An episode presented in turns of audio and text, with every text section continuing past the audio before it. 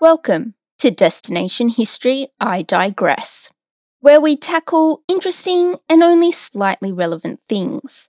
Today, we digress to update you on the Royal Exhibition Building in Melbourne.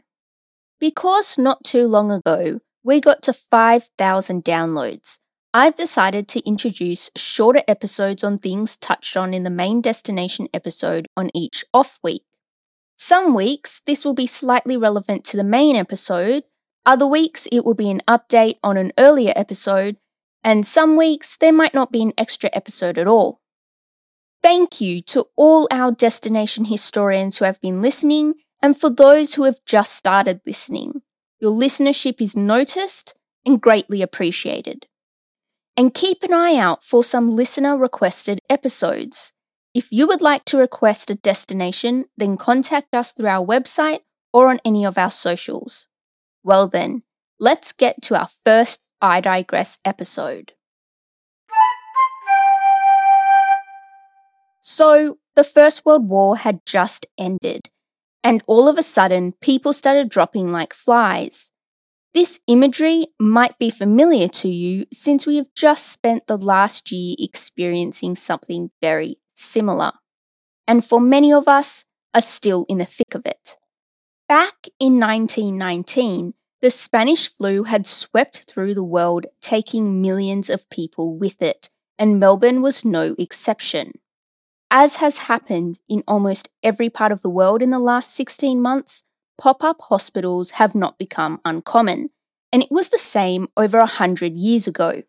In the midst of a pandemic, pop up hospitals are the only way to cope with the increased demand of people seeking medical attention. And it was the Royal Exhibition Building who stood up and took on the challenge. While the Great Hall of the Exhibition Building has been many things to many exhibits, for the 1919 Spanish flu pandemic, it was a hospital ward filled with iron framed hospital beds. Overall, the Spanish flu killed more than 12,000 Australians.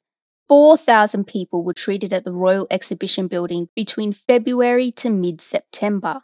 And of those 4,000 who entered, 412 souls were unlucky enough to never walk out. And much like the coronavirus, the Spanish flu didn't discriminate, taking nurses, doctors, and the average person alike. Historian Mary Sheehan, who is completing her PhD on the social impacts of the Spanish flu, had this to say about the usage of the Royal Exhibition Building as a makeshift hospital. I suspect the exhibition was used because of its size and its proximity to the city, and ease of access for ambulances and medical professionals.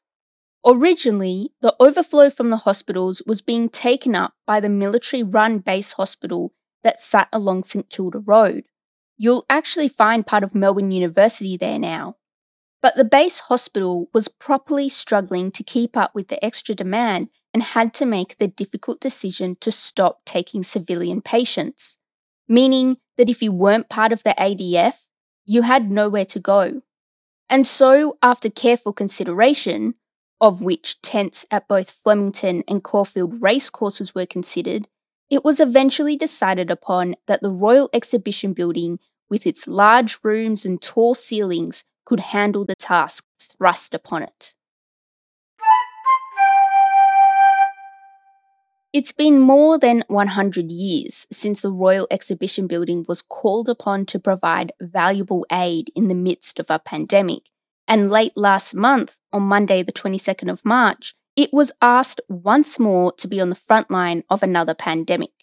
As Australia starts to ramp up its vaccination rollout and moving to phase 1B, where anyone over 70 or with an underlying condition is now eligible for a vaccine, there are a lot of people in need of a jab. With over 6 million people alone in phase 1B across the country, it's the largest vaccination program phase so far. And even though it's had its issues, we won't blame any of those on the Royal Exhibition Building. Empty for over a year since the cancellation of the Melbourne Fashion Festival in March last year, the Royal Exhibition Building continues to be a landmark that people can look to for hope, as it's been transformed into a massive vaccination centre.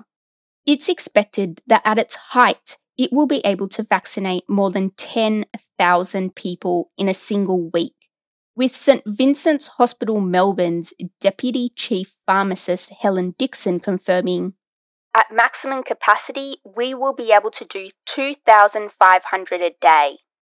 Although on the first Monday, only 80 vaccination slots were available, a scaling up effort is expected meaning that we should see 400 individuals vaccinated by the end of the first week, which will then be increased again depending on staff and supply levels. Frontline workers such as paramedics, police officers, and fire service members were offered first pick of the slots.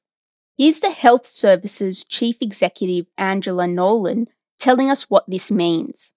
It's a really exciting moment because it marks the start of what we think is hope for our community.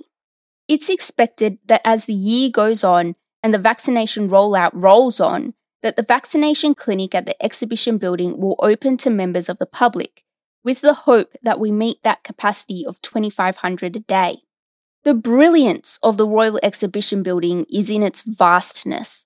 The large space means that the spreading of the infection is limited, and it's also hoped that everything the exhibition building has been through will provide helpful perspective to patients. Here's Nolan again to tell us why. It's so beautiful.